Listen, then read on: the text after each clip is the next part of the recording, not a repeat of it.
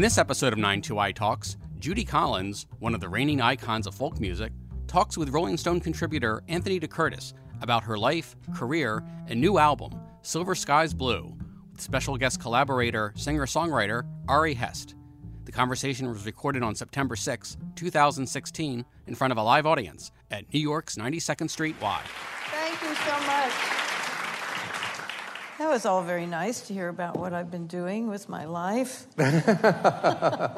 if only I were that person. That's what people have said to me, you know, if they get these elaborate introductions. You know, they're, I mean, I think like so many people, artists often, you know, struggle with that feeling of even however much they've attained, that, um, you know, that, that somehow it, you know, it isn't really them or, yeah, I wonder if you exist in, in relationship to you know your own work in, in a way like that. Oh, I'm fascinated by the whole thing because it's so, you know, they say the past is not gone at all; it lives in the present.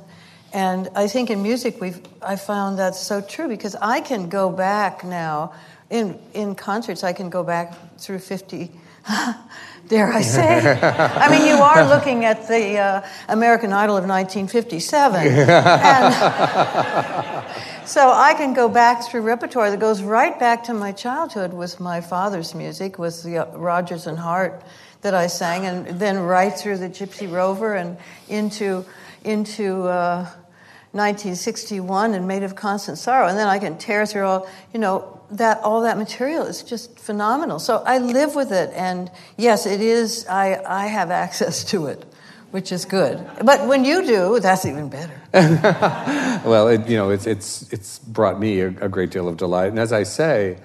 Um, you know, it also, you know, when I say it educated me, it wasn't like that that was, you know, a classroom experience, but, you know, when I would listen to, you know, Marat Sade or, oh. you know, I had no idea where that music came oh. from. You led me there uh, you know, you brought me, you know, you helped me to explore all that and, you know, find out, you know, those kinds of relationships between, you know, a kind of folk music that I was just beginning to understand, you know, and really these kind of art songs that, you know, you were really uh, beginning to define as a style. It was, you know, quite extraordinary, and um, its impact on, I think, many of us is, you know, continues. It's right back to 1966, sitting in front of my tape recorder, playing the tape of the music from the Marat Sade, which was the production, the Albert, um, the Broadway production of the Marat Sade. I'm trying to think of the, of the director's name. And uh, the, there, there was music, but it had no kind of beginning, middle, and end. And so I strung it together. I cut the tape and made it into a song which goes, Marat, we're poor, and the poor stay poor. Are you going to sing it with me? Marat will. Don't make us wait, anymore. We want our, rights, and, and we, we don't care how. We want our revolution now. now. and my. I thought when it came to it that I would sing you a little rows and flows of angel hair, but this is better. Maybe we'll sing more of that later. Um, my favorite story about that is that I was driving with one of the great music moguls, whose name I will not mention, and I was driving with him. He drove me home from some benefit somewhere. It was 1966, and he said, What are you doing? And I said, I'm learning, I'm going to record the songs from the Marat Sade. And he said, hmm, I don't remember any music from the Marat Sade. so I thought, oh, the music business is so in trouble. Yeah. but yes, it was an amazing selection of opportunities for me, starting with the folk music and starting classically with the training that I had. And it, it prepared me to jump when I heard something that I loved, which is the secret of the whole thing. Of course, you know, you had uh, like very serious classical training, and um, you know, you're you know, but kind of moved out of that. Uh, you know, you were being kind of groomed uh, you know, to be a concert pianist, and uh, you decided to go another route. Could you talk about you know what kind of motivated that, and how that made you feel at the time, and what the repercussions of it were? I was lucky enough to, to play the piano eagerly and study seriously. And my father was smart enough to find me a great teacher in Denver whose name was Antonia Brico, who had had a great history here and around the world because she was a conductor who, as a woman, her first professional gig was with the Berlin Philharmonic in 1929. And uh, the critics raved about her and said she did better with a lot of the guys, better than a lot of the guys who were conducting in Berlin at that moment. And she had her own orchestra in Denver, in uh, Carnegie Hall, and she moved to Denver with both of her pianos, her Steinways, because they told her that she was going to be selected to be the conductor of the Denver Symphony because they were going professional. And she, so she moved, being one of great faith, and then they said, Oops, you're a woman, you can't be the conductor. And I always thought to myself, hadn't they noticed before? And so there I was. Um, I think I started studying with her when I was 10. So I was there with this incredibly dynamic Italian Dutch artist who was a great teacher and a great pianist, too, of course and I studied, and she um, told me what to do. We didn't ever look at the music, you know, before. We, uh, we couldn't go to iTunes or get a record of it or something. She wanted us to memorize from the beginning, to memorize by analysis each, um, each of the bars. And so that's really where we got the training for the, the whole philosophy of how music is put together. And I was, I loved it. I was my mother always, I said to her, Did you have to force me to play the piano? And she said, No, I had to remind you to wash your hands. And that, but otherwise, I had my, my two hours a day with the then at then at that point the Baldwin Grand in our house in our home, which we got because Rico insisted that I have a proper piano, and then I played with her orchestra when I was 13, and it was very exciting. And uh, but you know, I was in the throes of teenage angst and had a lot of uh, things going on in my life, and I was not very happy.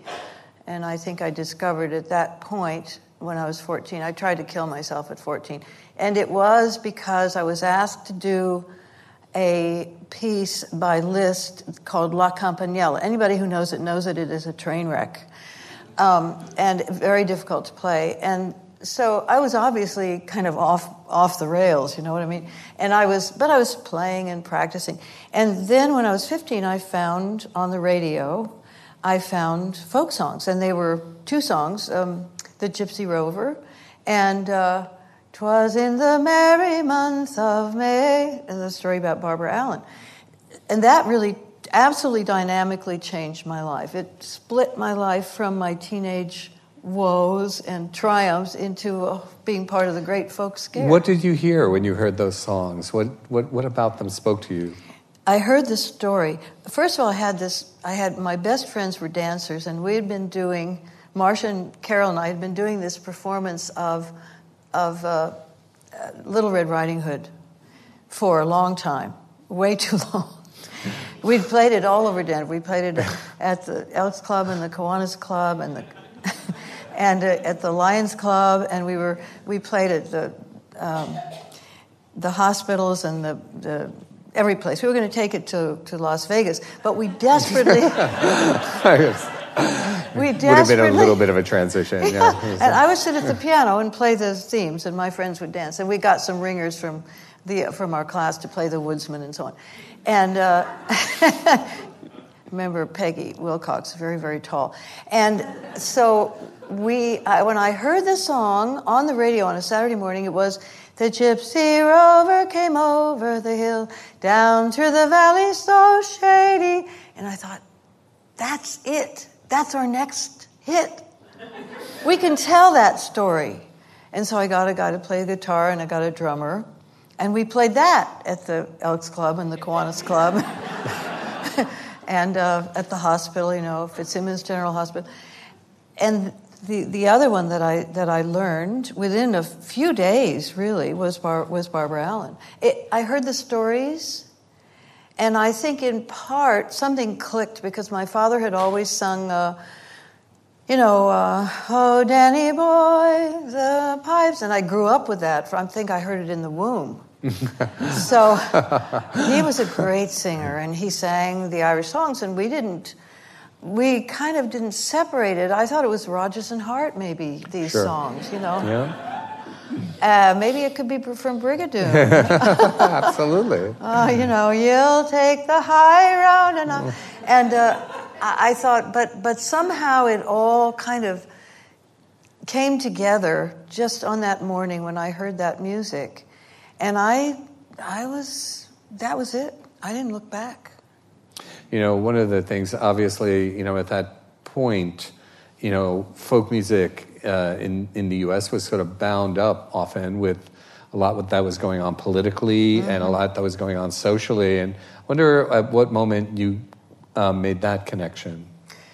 Well, it was already in my genetic pool because in my family, we were instructed that we were we were determined by my father's actions and his uh, being a radio personality who talked about everything, McCarthy and the, the war in Vietnam, and you know, in '57 would say, "What are the, what are we doing over there with these advisors? You know, we're, crazy. I mean, the French have lost." He named our our Siamese Dien Bien Phu. Um, but he would talk about everything. John Henry Faulk was fired from the radio in Texas when he talked about the same things that my father spent his career talking about. He would talk, and my people adored him in Denver, so nobody fired him. They couldn't bear to fire him. But, but he was uh, walking the line there, you know, very, very narrow line politically. And that's where we learned at the dinner table and listening to him that we had to take part, we had to be socially conscious. And then I then into my life came Lingo the Drifter. And Lingo the Drifter, I can't even it's not something you can make up, you know. It's not it's not possible to think of how this happened. Lingo the Drifter came to Denver probably in 54, 55. He had his own radio show. He sang all the songs of Woody and Pete. He loved my father's show. He came to see us and visit us, visit my dad. And he would come to the to the house and they would drink whiskey and talk about politics. They were both on the same side. And and they would sing he, he, uh, Lingo would sing, This land is your land, this land is my land, from California to the New York Island. And my father would sing, Some enchanted evening.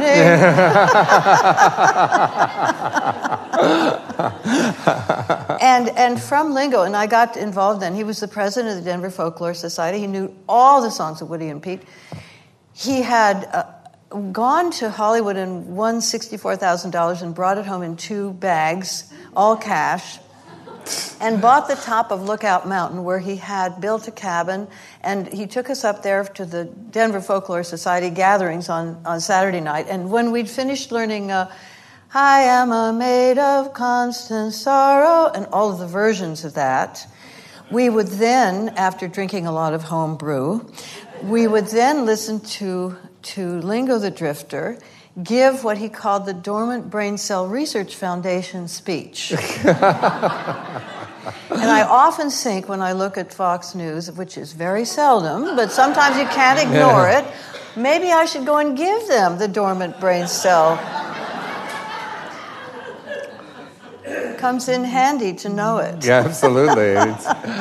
You know what? Um, then sort of talk about your coming to New York and what that was like. It was in the stars. It was. We all come to New York from everywhere.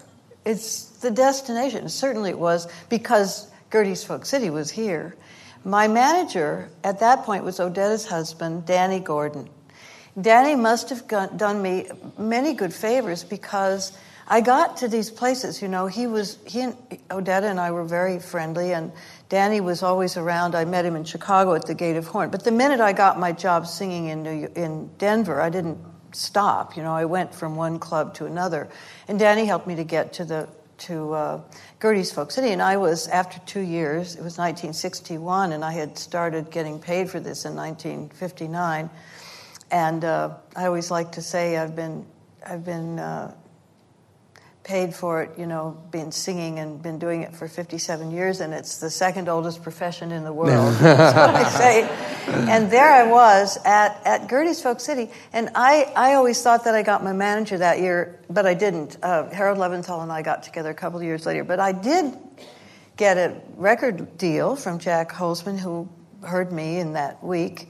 And I was the headliner at, uh, at Gerde's Folk City. And there was this crowd of people, all of whom I recognized from various record covers that I had of all these wonderful, extraordinary singers. Dave Van Ronk was in the crowd, you know, and uh, Ramblin' Jack Elliott was there, and uh, Peter, Paul, and Mary when they were, you know, civilians. And, uh, and then I found out I was the headliner, and then I thought I found out that my my opener was a, a 13 year old named Arlo. Ah. And so I kind of, you know, fell right into it. Well, I was already into it because you can't really, there's no way to get out of it once you've been to Lookout Mountain with Lingo the Drifter. That was it. I mean, that was the mark. the mark, like the, the Clancy brothers used to take my hand and say, Now you've got the Irish mark on you.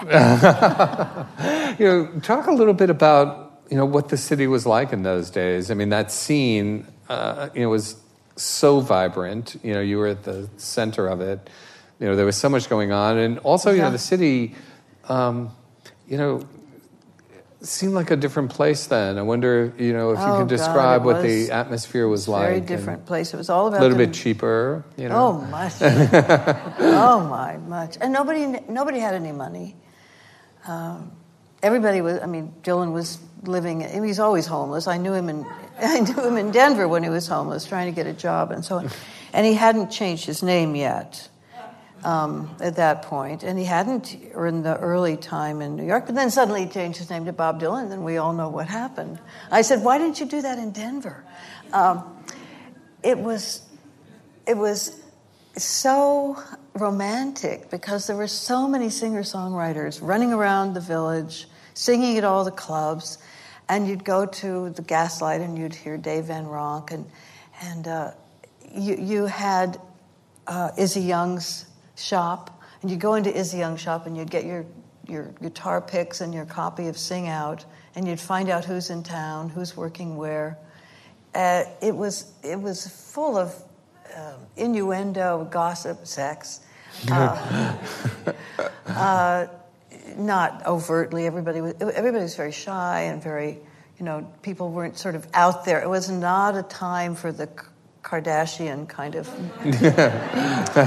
nothing like that. Although on the other hand, it was very innocent, you know, and there was a lot of nudity in in uh, the park down there, Washington Park, once in a while, not all the time, just you know, once in a while around a bush you might peek at some, something a little bit risque, but it was very subtle and very charming. unlike, so unlike today. Uh, but, but there was something so fresh and innocent and yet right on the edge because we were, there was a war, this terrible war going on, which we knew. We could all feel it. It was going, it was going to happen. You know, there were advisors there, but of course we trusted that Kennedy would get rid of them, send them home, send everybody home. And it was very political. Anybody that was in the folk music, um, the great folk scare was marching, going to Washington, um, protesting. And eh, that was part of your life, I think. It was part of what you were expected to do and what you wanted to do. And then we'd go to one of these big marches. You know, I remember going to. Uh, the huge anti-war march in Washington and thinking, coming home and thinking, wherever I lived, I guess I was already in New York by that time, coming home and thinking, well, now don't they, must get it now. They get it now. They know they have to stop it now. We're just we just are you know getting how many fifty million dollars a year to get the bombs out of Laos that have been sitting there for forty years. I mean, this this this war destroyed us in a way. And we always knew. I said, you know, this is not, this is coming back on us. This is not something separate to our lives over there in Southeast Asia. This is what our DNA is going to be about now, is about this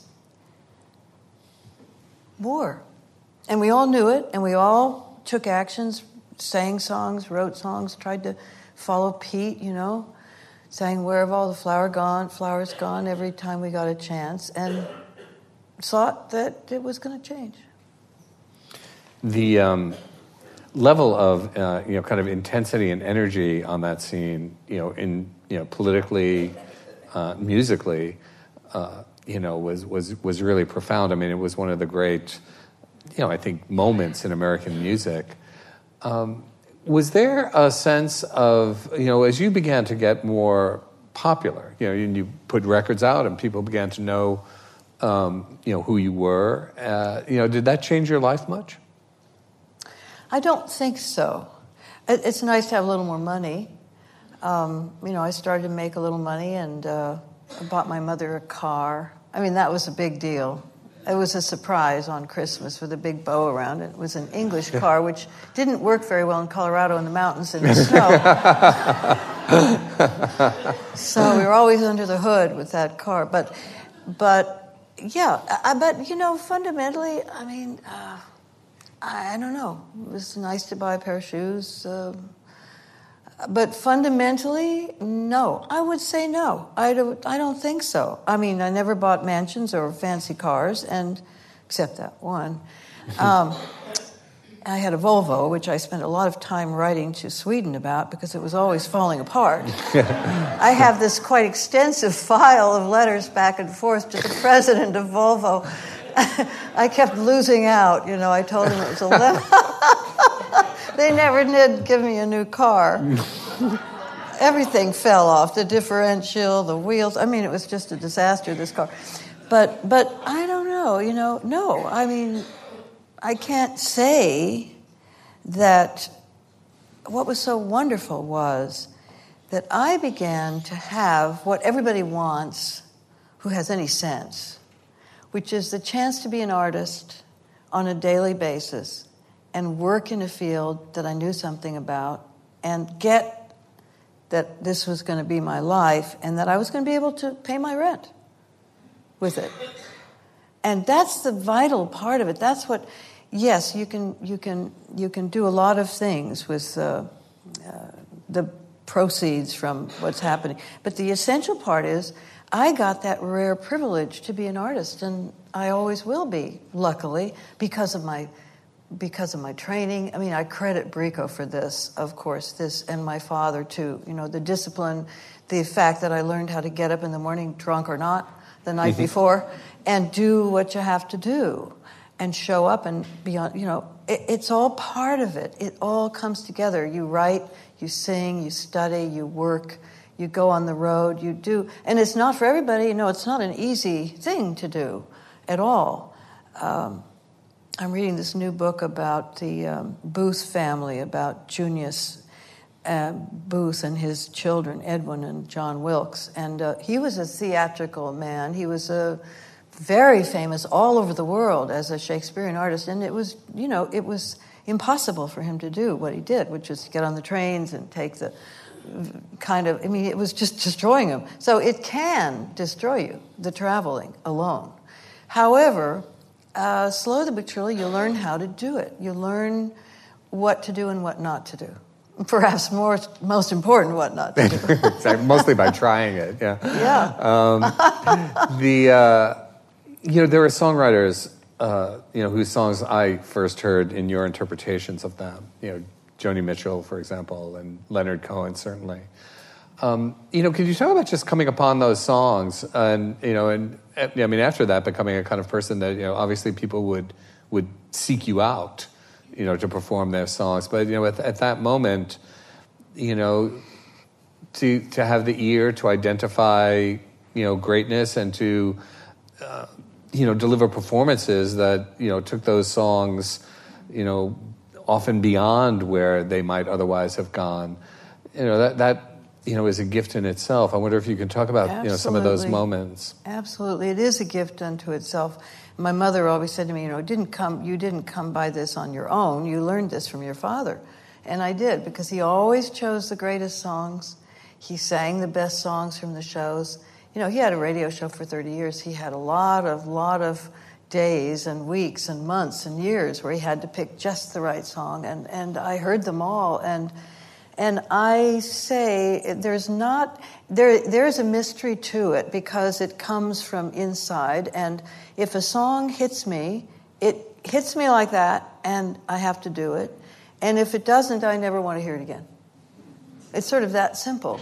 It gets your heart, and then you have to turn it into your own.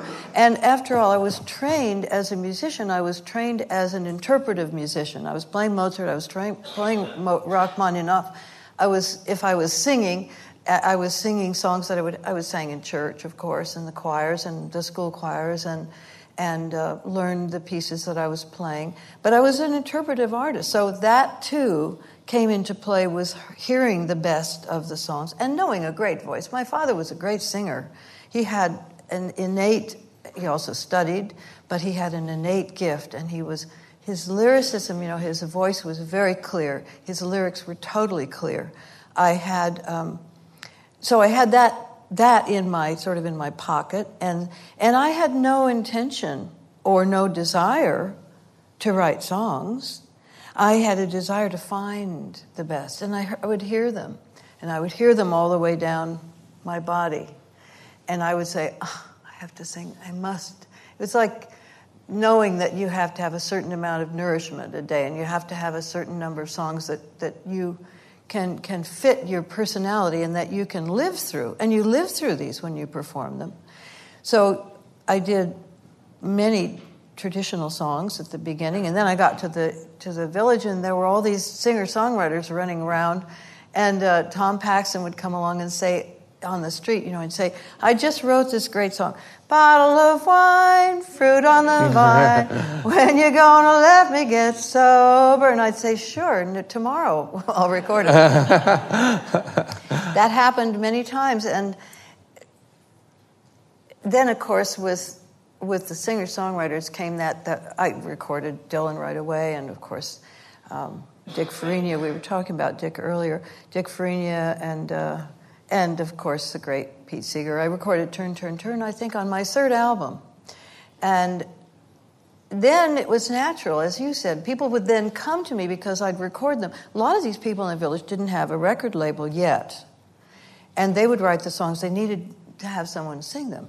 Because after all, the song, I always say the song rules. The song actually has a mind of its own. And it goes out into the world and it doesn't really belong to the purple people that wrote, that wrote it anymore. It, it's everybody who touches it, does it differently, and puts a different mark on it. And so it sort of has to be flexible. you know? For sure. so that's, that's, that's why Leonard came to me in 1966 uh, because he wanted me to hear what he was doing so that he, he could find out whether I thought he was writing songs. And he was. to be sure. Um, what did you think about the first time you, you heard Dylan's voice? I was. Uh, I knew him, of course, in Colorado. He was coming around to try to get a job and couldn't. And he was scruffy and kind of desperate. And he came to New York and he was he would come and hear me sing in Colorado, and uh, at the Gilded Garter, up in uh, wherever it is, at Central City. And so he showed up. He was singing at, uh, but you know, it wasn't. It wasn't his song, his voice at that point. It was that he was singing badly chosen Woody Guthrie blues. Badly. Badly chosen and badly sung. But that was not really, it was not a test. It wasn't fair because then suddenly I read, I didn't hear him first sing this, I read uh, Blowing in the Wind in Sing Out. And I said, Oh, you've got to be kidding. This is that guy?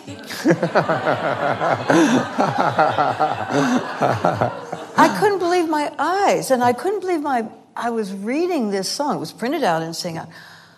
I said, "Oh my God!" And of course, then I quickly knew well, this is this is phenomenal. This is a phenomenal song, and I think it hit everybody like that. Absolutely. And uh, his my my friend uh, who. Uh, Al Grossman had been had become a friend of mine in Chicago at the Gate of Horn, which he owned, and uh, he called me up and he said, he said, I have this tape now of Dylan's songs, and he said, uh, you know, I'm sending them around to the guys at the music, uh, the big companies, and they, they say he, what do you think? They say he can't sing.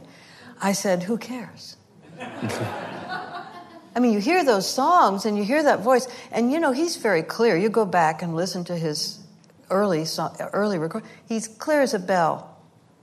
It's a, it's, it's a, you know, in, in, in a way, it's a broadside, political, social, and everything else. It's a broadside with somebody who happens to be able to carry a tune. You have to hear into those songs what's going on there. You know, you hear, uh, Oh, you masters of war, and you say, Oh, I never heard anything like this before. Exactly. So there's a, there's a way in which. Um, who cares? yeah. no, because I, I ask only because it was, um, you know, at least for, I, I, mean, you were familiar more with the folk tradition. Certainly yes. than I was, you know. Well, so that you no, know, I it, don't know that about there, you. There were you could be elements very, of. I don't mean to say yes. No, no, but it's true. You could be very cons- deeply so, involved no, with the folk tradition. yeah, I'm not being falsely modest. I'm just being uh, honest, I guess. But you, um, you know, so that you know, some there were certainly some voices that were that were similar, but you know, for anyone, you know, with relatively mainstream taste, and even in a lot of folk music, you know, this the kind of beautiful voice that you have was kind of, yeah, I mean, a very high version of the standard, but still the standard.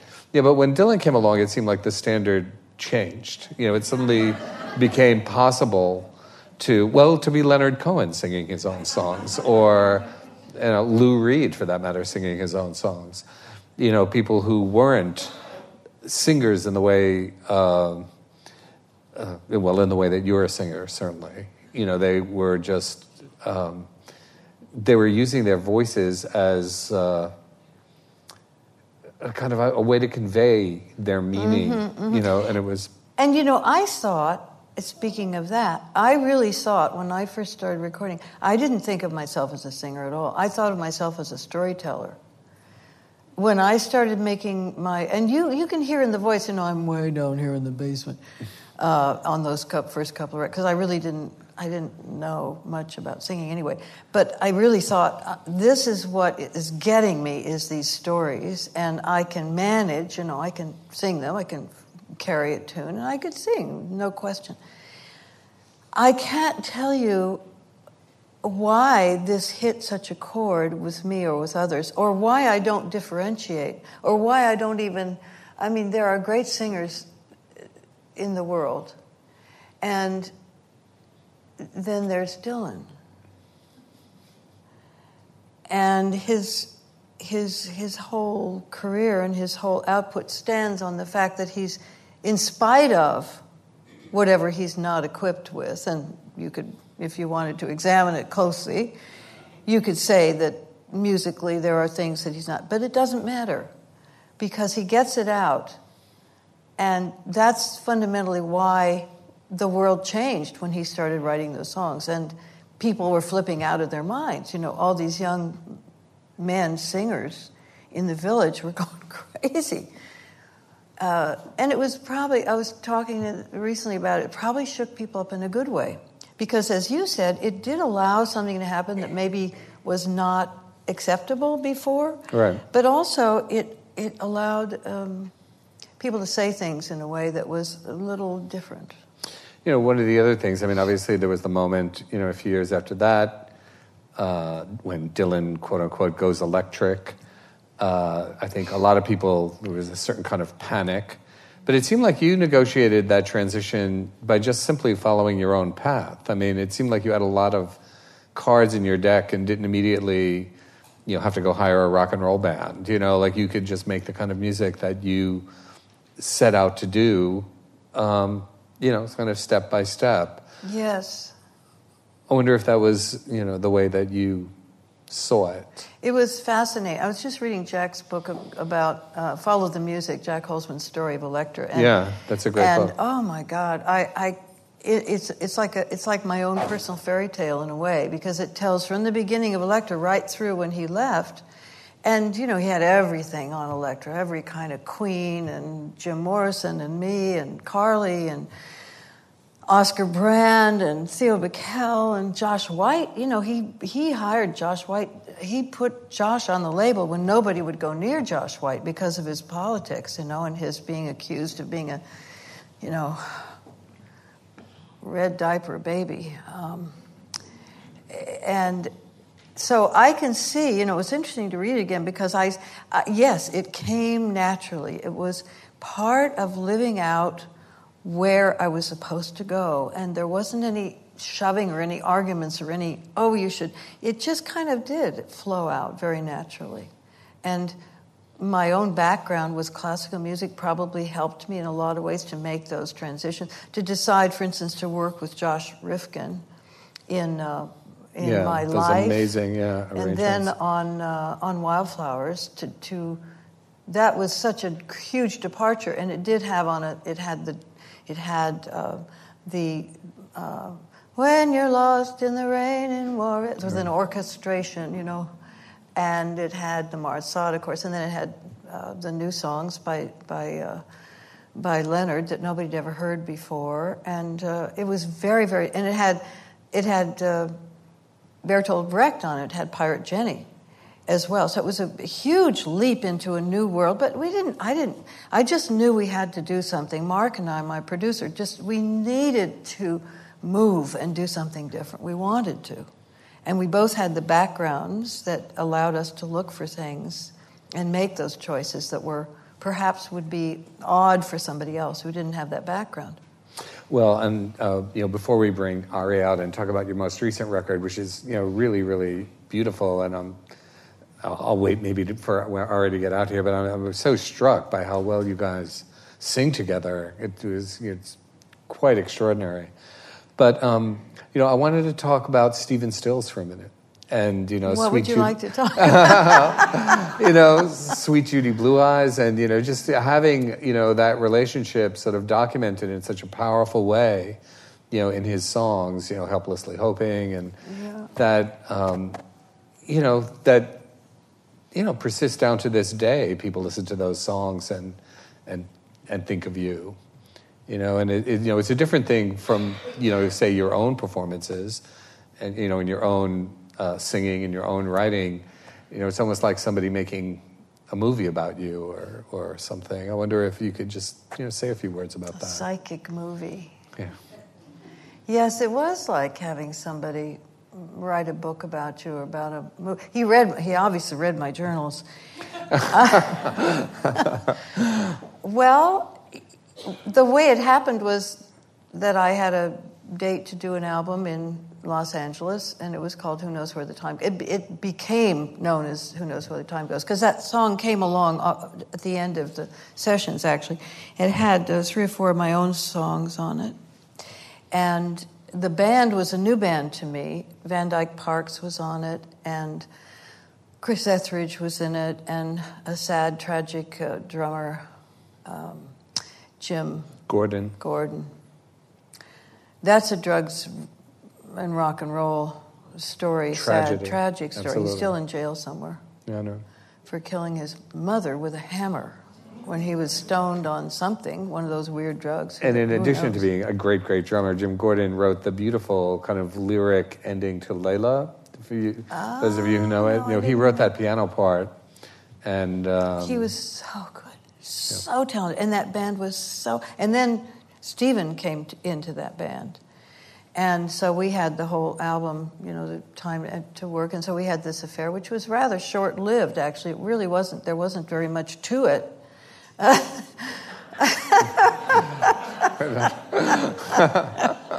Uh, but it certainly reverberated. mental note for mental note for the next time I interview Stephen Stills. We're just kind of Don't tell him no, that. no, He's won't. deluded. My lips are sealed. My lips are sealed. Oh my God. Anyway. anyway, he wrote the song. and he came to see me in on his birth my birthday he came I was doing a concert out there I think at the Santa Monica Civic, and I was staying at some hotel there on the strip. And he came and he brought me he, two, two, things. He brought me a beautiful guitar as a gift, an old Martin, and then he sang me that song. And uh, he sang it, and we all both, both wept. But I said, It's not going to get me back. wow. It's a good try, though. Good try. And then later I found out that he'd gone into the studio with John Haeny, our wonderful engineer, and he said, Okay, John, turn out the lights and you go and just turn the machines on. And when I leave, I'll turn out the lights and I'll turn off the machine. But you get out of here and let me just do. And then he made this whole album, and this was before we finished mixing. Who knows where the time goes? He made this whole album, which had Sweet Judy Blue Eyes, Helplessly Hoping, a song called Judy, Judy, Judy, a whole bunch of things, which, which came out, which was dropped in the trash somewhere, and Graham Nash found it 40 years later and put it out as an album called Just Roll Tape. So I knew that this had been cooking a lot for a long time, you know, before he sang me the song. But anyway, it was, I mean, you, you, you have to, it is like a movie, you're right, of the times and the kind of rom- romance and, and, you know, I mean, he, in the song, you know, he hated two things. He hated New York and he hated therapy, and I was in both. yeah, they sort of go hand in hand. Yeah. yeah. that's, yes, that's right. Thank God. well, Ari, come out and, uh, and take us to a new place. Well,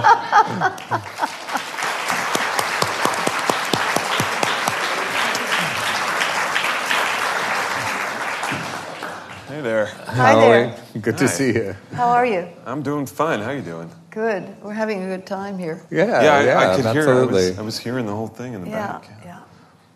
Well, why don't we, we start talking about uh, you know this collaboration? Obviously, I know uh, you sang together on "Strangers Again," another beautiful song on your your previous album, the title track, and uh, you know, talk about how you decided to uh, you know work together and do more and, and come up with this album. Should I? Yeah, why don't you start? I've been is- talking now for way too much, I'm afraid. When we do interviews together, that's usually the first thing that happens is we turn to each other and say, "Who, who should talk?" Who goes first? I know that that you know, as far as uh, from my standpoint, what happened was that I, I wrote a song uh, shortly after recording "Strangers Again" with Judy.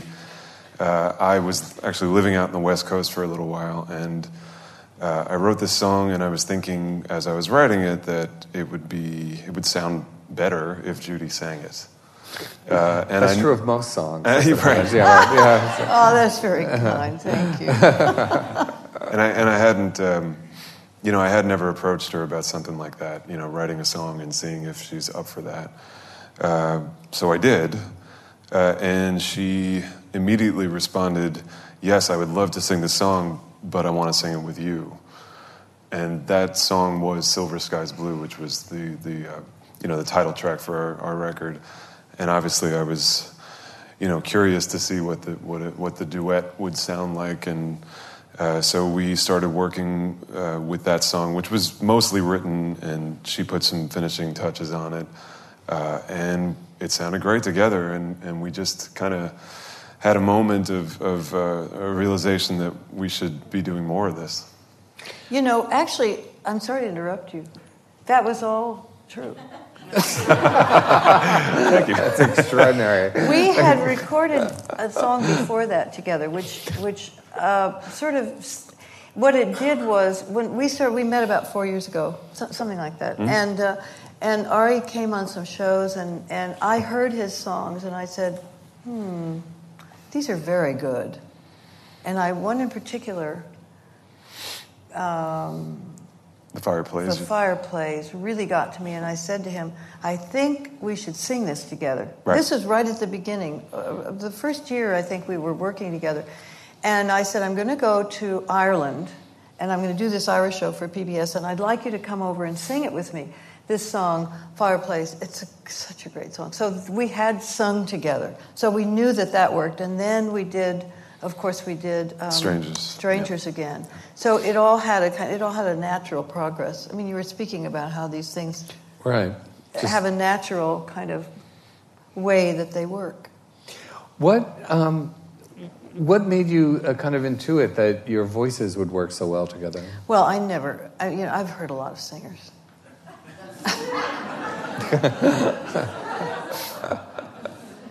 And uh, I just, you know, he sang, and I said, That's a voice I have to sing with. I just have to. It's just important to do it. There's something there that's very unique, and I want to have the chance to see where that could go. And so we've been doing that. It's very exciting. Well, Eric, can you talk a little bit about you know singing with Judy? I mean, uh, I'm sure that that was you know kind of thrilling and, and exciting, uh, but I'm, I wonder if it was maybe a little intimidating at first. Absolutely. you know, I well- always think about this story of uh, the musicians, you know, Jimmy Jam and Terry Lewis, who did a lot of production. They used to play with Prince and the time and stuff. And uh, somebody talked to them about producing an Aretha Franklin record. And Jimmy James just said, no. He goes, just, I can't imagine just myself sitting there and going, no, Aretha, sing it like this. Yeah, abs- Yeah, right. and, um, anyway, I know sorry. exactly what you're talking about. we we've I've had plenty of moments like that along the way of making that the, the album. Um, but as far as when we first, uh, you know, when I, when I first heard uh, uh, Judy live was at this uh, festival downtown where I was an opener and she was headlining and uh, and I had I had heard recordings, plenty of recordings. Uh, you know, my parents actually their their wedding song was "Since You Asked." so, uh, you know, I, I Karmic. yeah, in some way. So I, you know, I just I knew that uh, I, I- knew I, I of course wanted to sing with her, but I, I didn't think it would get to, to this this point. You know, I just I heard her voice live for the first time, and I remember being on the side of the stage with my drummer, and both of us were tearing up, and because we just we didn't we, we didn't prepare quite for that, you know, and. Uh, and I, I was thinking, you know, as she was singing, that yeah, it would be nice to one day sing with her, but I didn't have any idea that it would, you know, culminate in, in this. Well, one of the things that struck me, um, you know, listening, uh, you know, first to you know Strangers Again, and then the, the current album is just how um, natural your, uh, you know, your duets are. You know, there isn't a lot of, um, there's not a lot of hoopla around them. No. There's not a lot of, uh, That's right. you know, we're you know we're going to get really fancy here. That's We're gonna There's a. It just seems very much straight from the heart. It's actually And- musical. Yes, that's very true. uh, and and then natural. I think both of us wanted to make an album that didn't have bells and whistles, and you know, was about our voices because and that's, that's yeah. that's what you do anyway. I mean, Yeah, it- all, all of his albums. You know, when I started listening, he's had eight albums or so, and has been doing this for a long time. And it's the, in in all of the, his recordings, that's clear that that it's a beautiful song. It's a beautiful voice. It's a, something that moves you. I mean, how could you lose? Really. Um, can you talk about uh, kind of writing together? How did the collaboration go? I think it, it, it depended on the song. Uh, in some cases, there were little bits that I would come up with and uh, ask her what she thought, and m- the majority of the writing was then done uh, in her home studio, uh, where she sat by the piano. I had my guitar. We had, you know, a recording on our iPhones. On our, that was the only really technical departure. Yes. Otherwise, it was very holistic. Yeah. Well, we were we were writing the lyrics on Yeah, paper. on paper, that's right.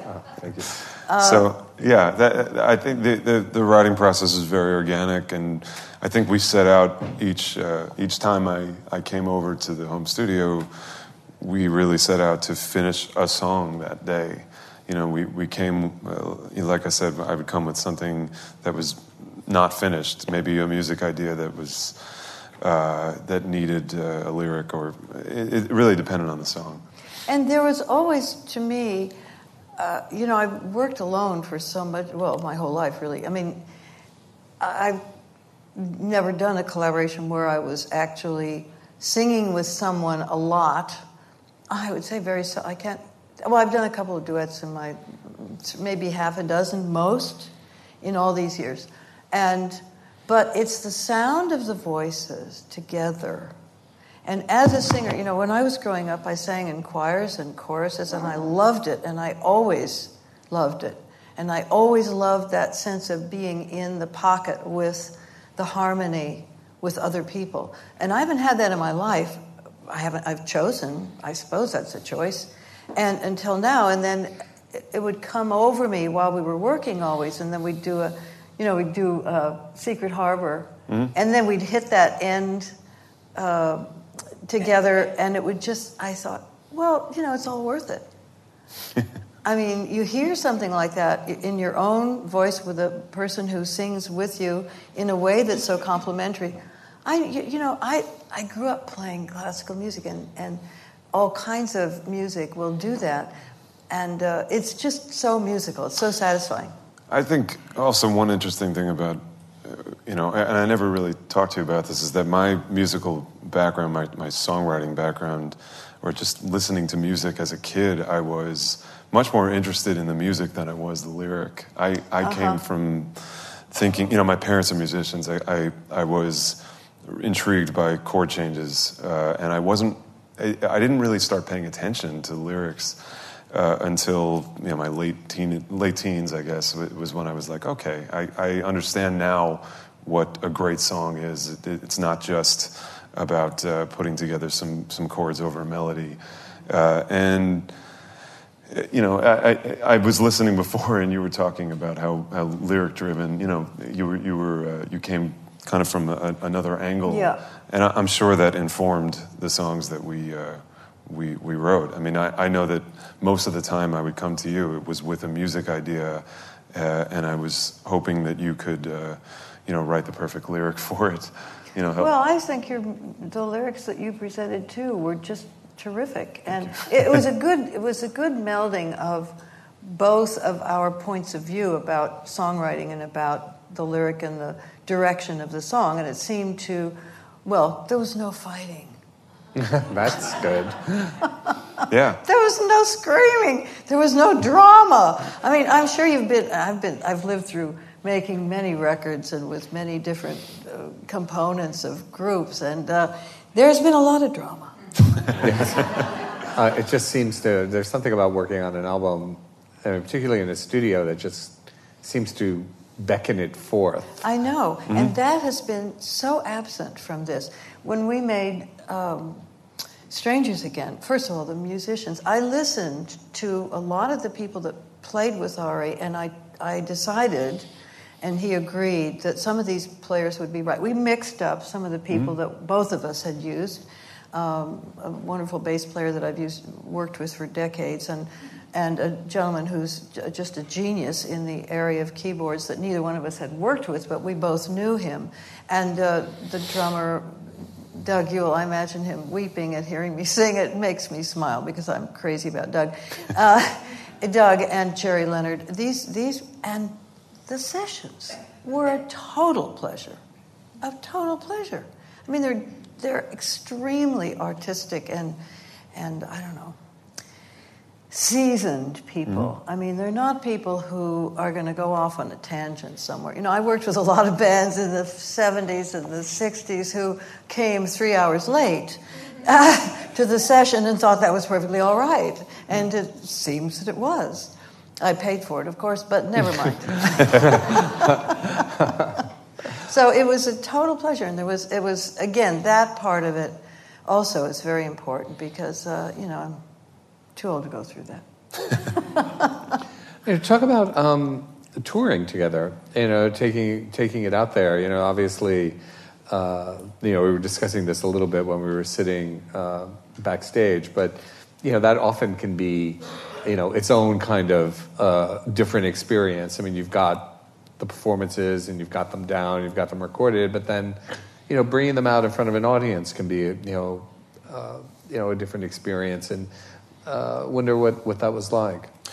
We had to recreate, reimagine these songs uh, for the live show because it was, you know, the, it, it's always been for the last couple of years. Myself, Judy, and Russell Walden uh, playing piano, so we didn't have a, a, full band on stage.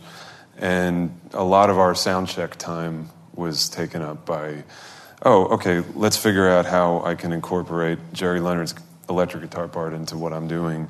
And does this have enough rhythm without drums? Maybe uh, we should figure out a way to sing this differently to you know to, to create a little more dynamic. Mm-hmm. Uh, those are all things you have to be concerned about when you're you know performing in a, in, in a you know a more intimate uh, setup. So there was a lot of uh, thought that went into that, and because of that, our, our the songs were fresh again for us because we mm. we recorded them and we had spent a lot of time you know rehearsing before we recorded. But then we went on the on the road. It was a, a totally different experience hearing it you know uh, up there because it was stripped down.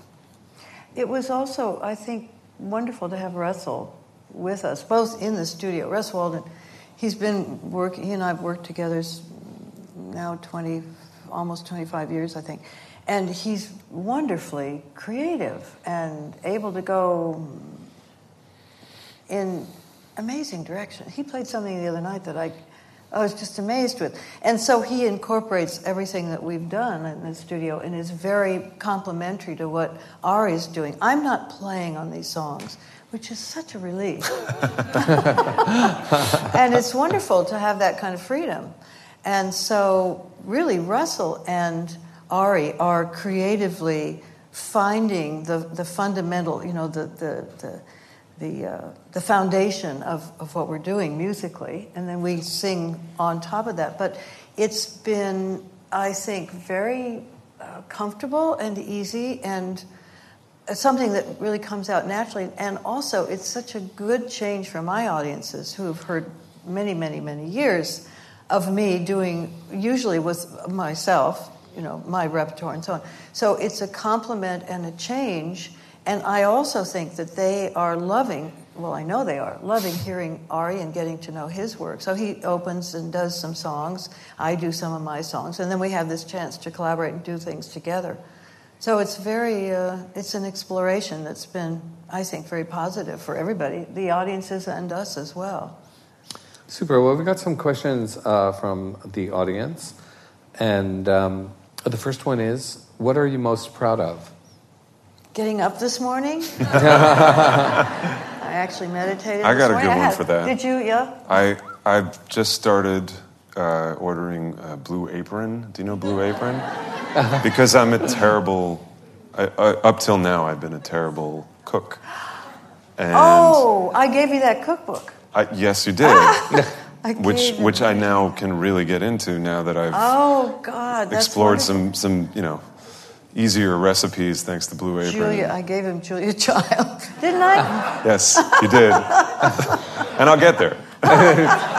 so you're cooking. Yeah, slowly, as they say. Yes. right, so to speak. Yeah, right. Um, this one is uh, Judy, uh, if you could sing with anyone else that you haven't sung with, who would it be? Well, it'd have to be Pavarotti, and that's impossible to do live, but, uh, you know, I like to do a duet with him on Vissi d'arte, vissi d'amore. Do you think that's possible? Can you arrange it? I don't know that I can arrange it, but uh, it sounds like it would be a great idea. What's the guy who manages uh, uh, Groban, what's his name? Foster. Oh, Josh. David Foster can oh. organize this, I think. uh, this is for the two of you. Um, in what ways have your experience in music slash the music business differed and converged? Hmm. That's a good question. Well, I mean, we certainly we obviously arrived at this from you know different angles and uh, very different things that are going on in the music business mm-hmm. uh, today than there there were for you. But yeah. uh, and now we both are, are in the same boat. In the same boat, right? Exactly. I, that's it's a difficult question to answer because it's such a it's such a different time. You know when when you were you know the music that you, you, you, at least at the, at the beginning that you were making you know was just a completely different atmosphere mm. in the business and you know from the from the, the moment that I made my first album, we were starting to see iTunes and Mm-hmm. uh, and downloading was was uh, about well Napster first was actually right around the, the disaster. yeah and uh, and that was right when my first album came out. So I've I've uh, but we both have the experience of dealing with Columbia Records in a in a negative manner. Yeah, we're both orphans of Columbia. That's right. We've been abandoned by them. I, without even getting the record out, you after I think two albums maybe. Yes, yes. Uh, What do they know? I kind of prefer being independent. You know, I, I started my career, uh, you know, touring colleges and just getting in rental cars and driving around and trying to build a fan base like that. And uh, I did it for two or three years before any label discussion was Yeah. uh, had. And then when I finished with Columbia, I was there for three years or something, and I was just very eager to kind of get back to the basics of relying on myself and uh, and not having to deal with the corporate thing. Yeah. You know. So I, I've and and that's the way it's been since. You know. Well, it's I don't. It strikes me. It's always been hard. There's not any question that it's a difficult career to have. Yeah, absolutely. The time, the travel, the travel alone. You know, it's you're you're getting paid for your travel mostly, and what you do for the music is from the heart. You know, that's fun. But it's always been hard. But the but the shift the shift with uh, with the internet is quite severe, and it's a shock to the system. It offers a lot of opportunities that weren't there, and a lot of a lot of a lot of things that shouldn't have happened. I mean, the a couple of things that have been tormenting to me, which I haven't wasn't even realizing, and I'm sure you know about this, is the fact that performance royalties were never paid since 1939 to any artist who performed a song on the radio. Everybody, nobody really gets that. Nobody understands that. The song itself is paid for. The writer's paid for. The performer is not paid for. And that would mean that even the performer who writes the song is paid for the song, but they're not paid for the performance. So, I mean, even Frank Sinatra never got, got a cent in all the years that he was on the radio, nor have I. So it's that's that was that's already set in stone, and actually the people who are running the new radio things, with um, including SiriusXM, who take advantage of loopholes and don't pay us. I say us, meaning all of us who recorded albums before 1972. They don't pay us on those albums. Uh, so the financial impact of that is huge, and the fact that we could never, and we've never gotten a serious, uh, successful bill passed Congress, although many people have tried. I've gone out, you know, with Sam, Sam Moore, who told me after we appeared before Congress a few years ago, his wife said to me, Well, you know, last time we appeared before Congress to address this issue, we had death threats. So this is a very serious issue. I mean, it's not just Napster who's stealing from us, but Spotify and all the rest. They, they've made these deals, starting with television deals, to package and lump things together and then sell them for nothing and give us pennies. So there's a financial impact not only on Ari and, and every artist who's working nowadays, but artists who've been here a long time and who now find their income streams cut, you know, dramatically. And that's why everybody's on the road. That's, That's one right. of the reasons that everybody's on the road and that the, the, uh, the um, competition for being in the performance world is seriously you know, I'm doing 120 shows a year, 130, I think now. And, uh, you know, I have to do those to make anywhere near the money that I made before. So I'm not saying that I have a hard time. I, I love what I do. I travel like mad. You all do. I mean, everybody's on the road. So I'm not complaining, but I'm just saying that there are serious issues that have to do with what happened with the internet how people got away with murder financially and how they're still getting away, away with murder. So, on the one hand, great opportunity. I mean, I can go on the internet and listen to any kind of music I want at mm-hmm. any time of day or night from any genre that I want, which is fantastic. On the other hand, it's you know Taylor Swift has made a, people like Adele and Taylor Swift and so on have made some very important decisions about refusing to participate with Spotify or with this particular, you know, throwing it all together, throwing it up in the air, and then it comes down and it's worth four cents. So it's it's I don't know. They've just passed a new bill. I don't even understand it, but I know it's not great for music. That's part of the problem that that we don't understand it. Yeah, it's, and it's very hard to figure out, It's hard. uh, you know, through the, all the legal terms exactly how things are working. And, you know, uh, as an independent artist right now, I, I just feel like I, I, there's no one to guide you the right way anymore. No one There knows what no the right clear way. path. There is Yeah, no there clear is no- path. yeah. You and know- you must know that with all the work you do with artists. That Sure, and with no- writing, you know, for that matter. Yeah. You know, it's a it's a similar thing. Yeah, I Um, mean, I, I think I think all you can hope for is to to have people on your side who Yeah. Really, first of all, they love what you do, but they also are go getters.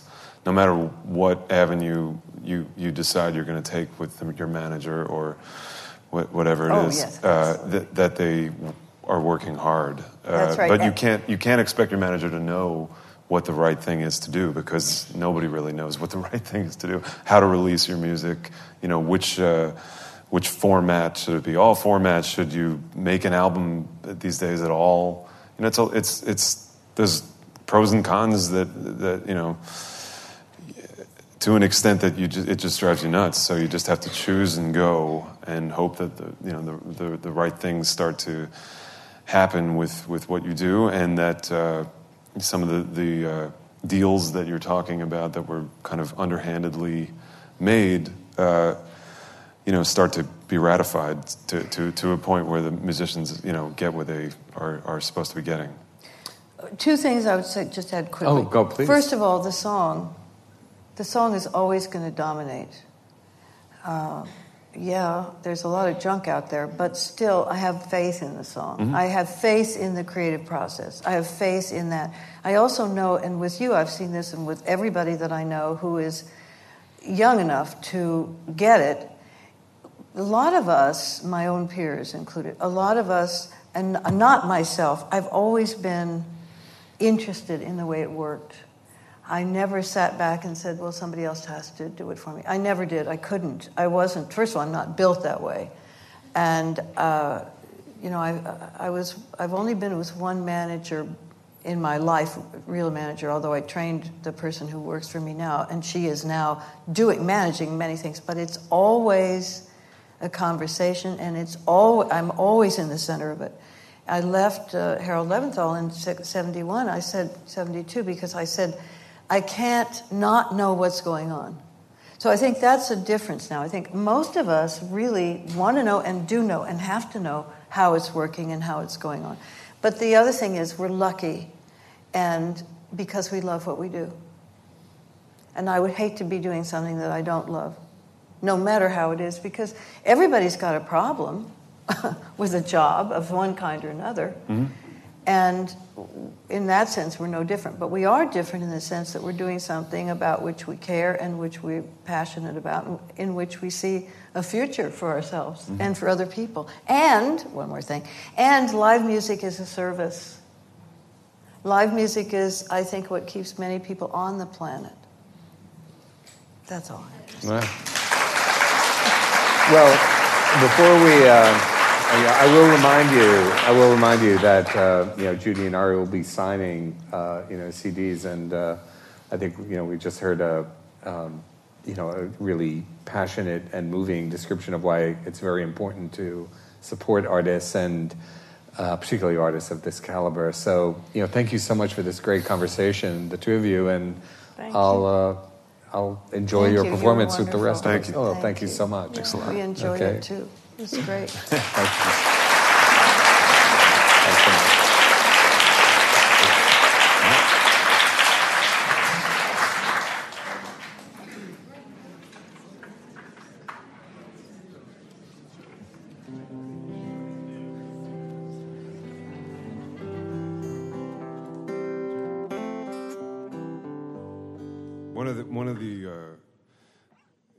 great things about this experience with Judy for the last few years is that I, have played uh, so many shows. The, the the percentage of shows that I play in front of audiences who are listening audiences who actually care about the songs has risen tremendously. I've done a lot of gigs in my life, and and uh, many of them have been great, but. Uh, there have been others that uh, I'd rather not do anymore. and uh, and and thanks to working with Judy, uh, you know, I I always have an experience when she is uh, asking me to come on tour with her to play, you know, in environments that are great to play in. So thank you all for listening to us, and uh, thanks, Judy. Thank you so much. so we're gonna do first uh, one of our creations. We actually, on this album, Silver Skies Blue, we have primarily songs that we wrote together, but there were also a couple that we'll get to afterwards that uh, were on previous records of ours that we just remade uh, as duets. But here is, uh, I think this is the second song on our album.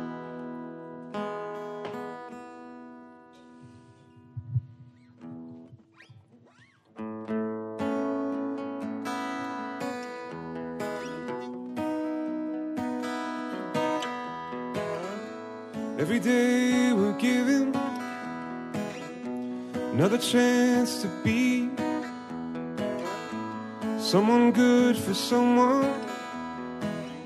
To give your heart for free, a chance to either fall below or better rise above. I choose love. I choose love. We've been known to bicker. We've been prone to scream.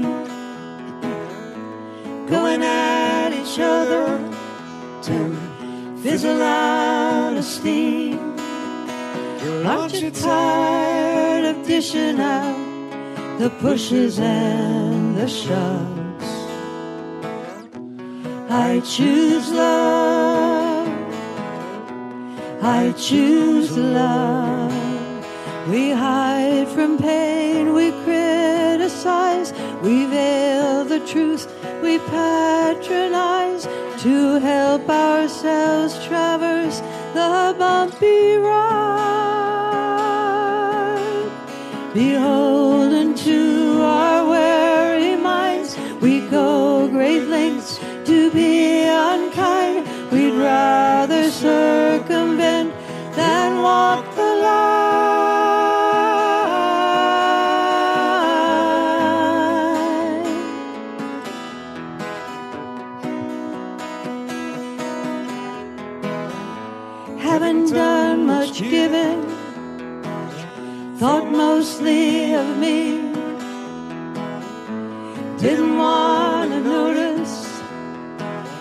what isn't hard to see. What's easiest to actualize and rarely spoken of. To choose love, to choose life, a chance to either fall below or rise above. I choose love. I choose love. I choose love. I choose love.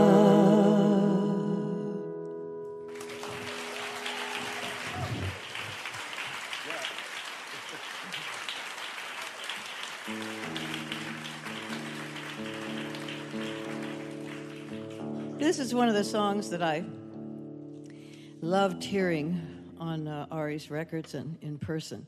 And I told him I just had to sing it. And he said, okay. What am I going to say? No?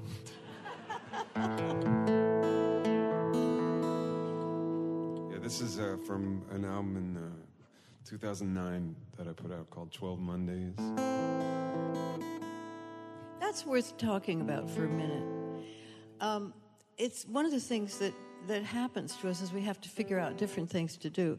And what Ari fi- figured out, I think after you left Columbia, After right, le- right after I left. was that he would he would engage his uh, his social media, let's say, involve them in his work, and so he'd write a song every week, and his audience got to hear it on Mondays. That's right. Um, yeah, for for the, for 2008 for the year I wrote For a whole year. week, uh, which was really hard.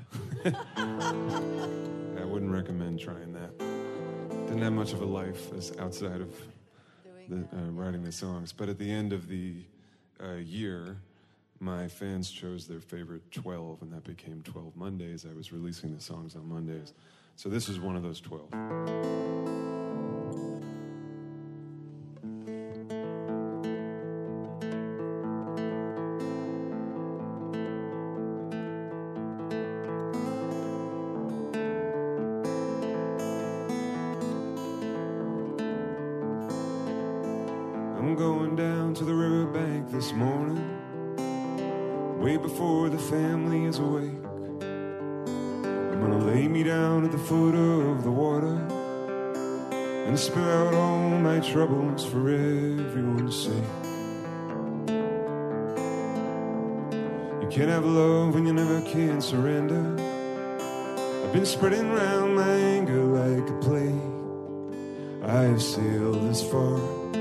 Boat on fire, fighting flames each day, too stubborn to expire. I will soak my soul. Let the river take control. The river take control. I know it's not too late to let go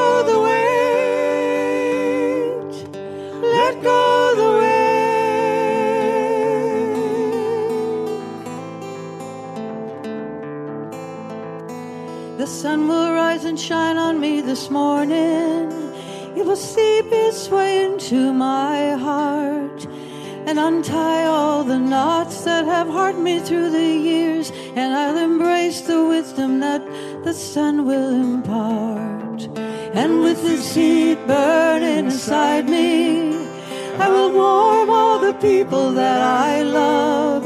In their darkest of hours and their weakest of minds, I light up their nights with every star I can find.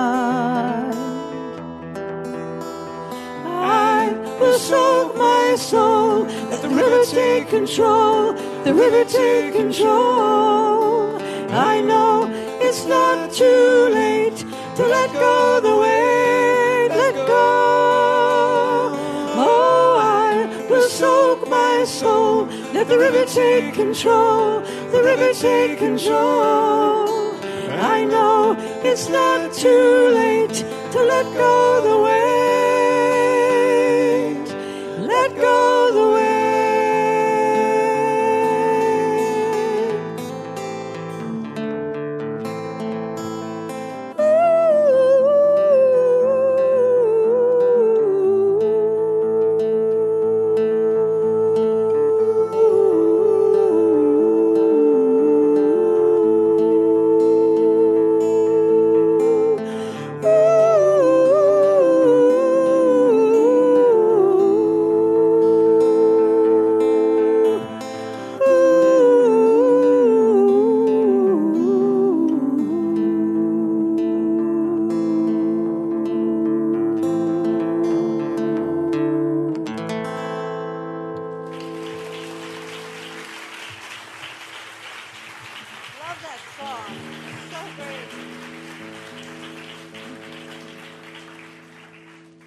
This is uh, one of my uh, pr- previously recorded songs. This is the one that uh, was on Columbia so shortly.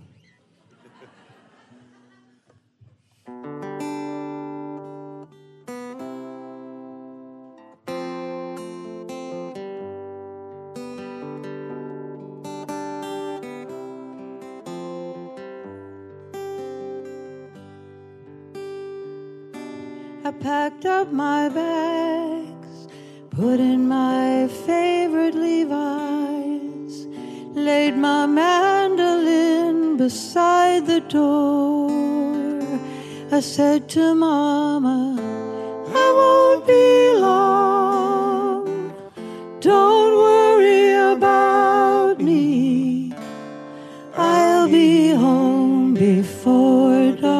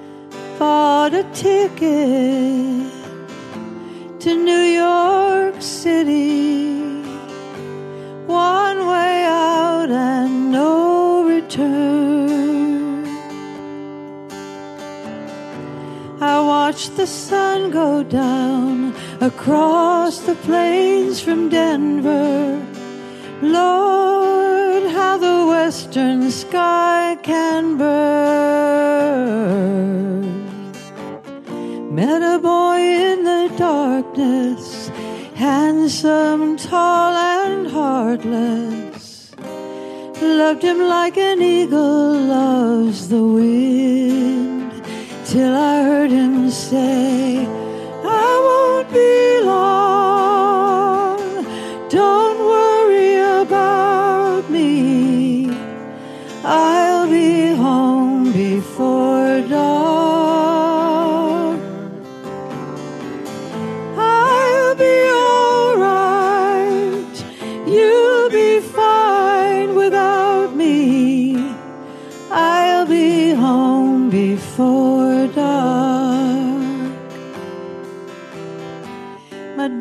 looks like him, they say. To me, she looks like Mama. I see an eagle's shadow in her eyes. Last night at her birthday, we blew the candles out together. I wonder, will she take me by surprise when she says, Mama, I won't be long.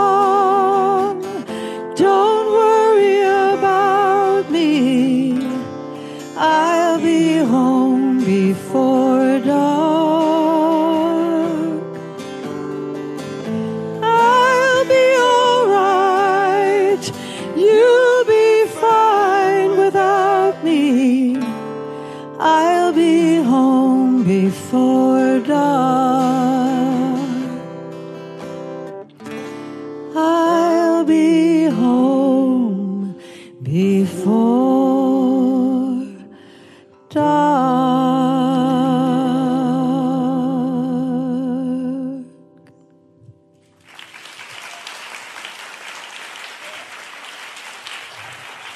Thank you. Thank you so much, everybody.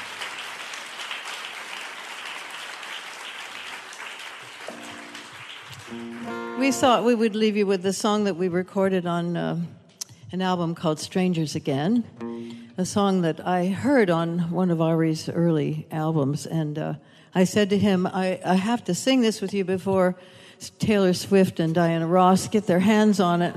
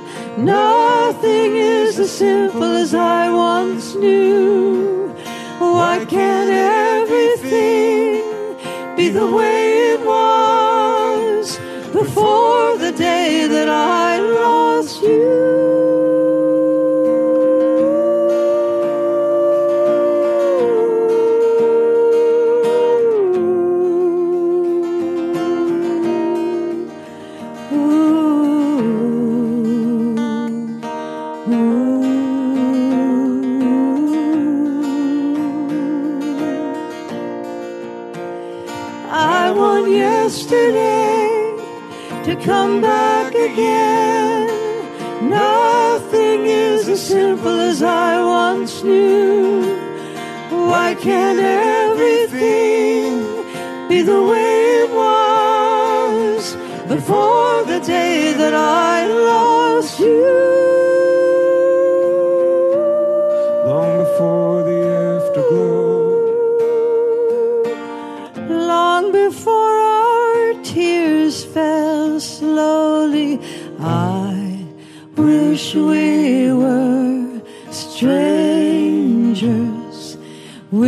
we were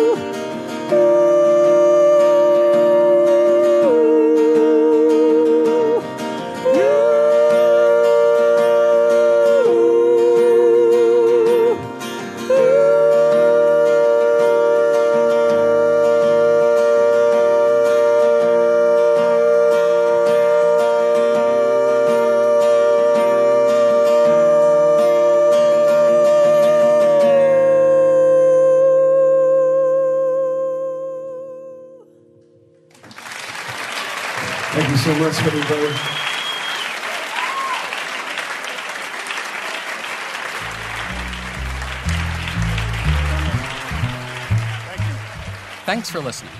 92Y Talks is supported by a generous endowment established by Daphne Recanati Kaplan and Thomas S. Kaplan. You can subscribe to our podcast on iTunes and find more great conversations at 92yondemand.org.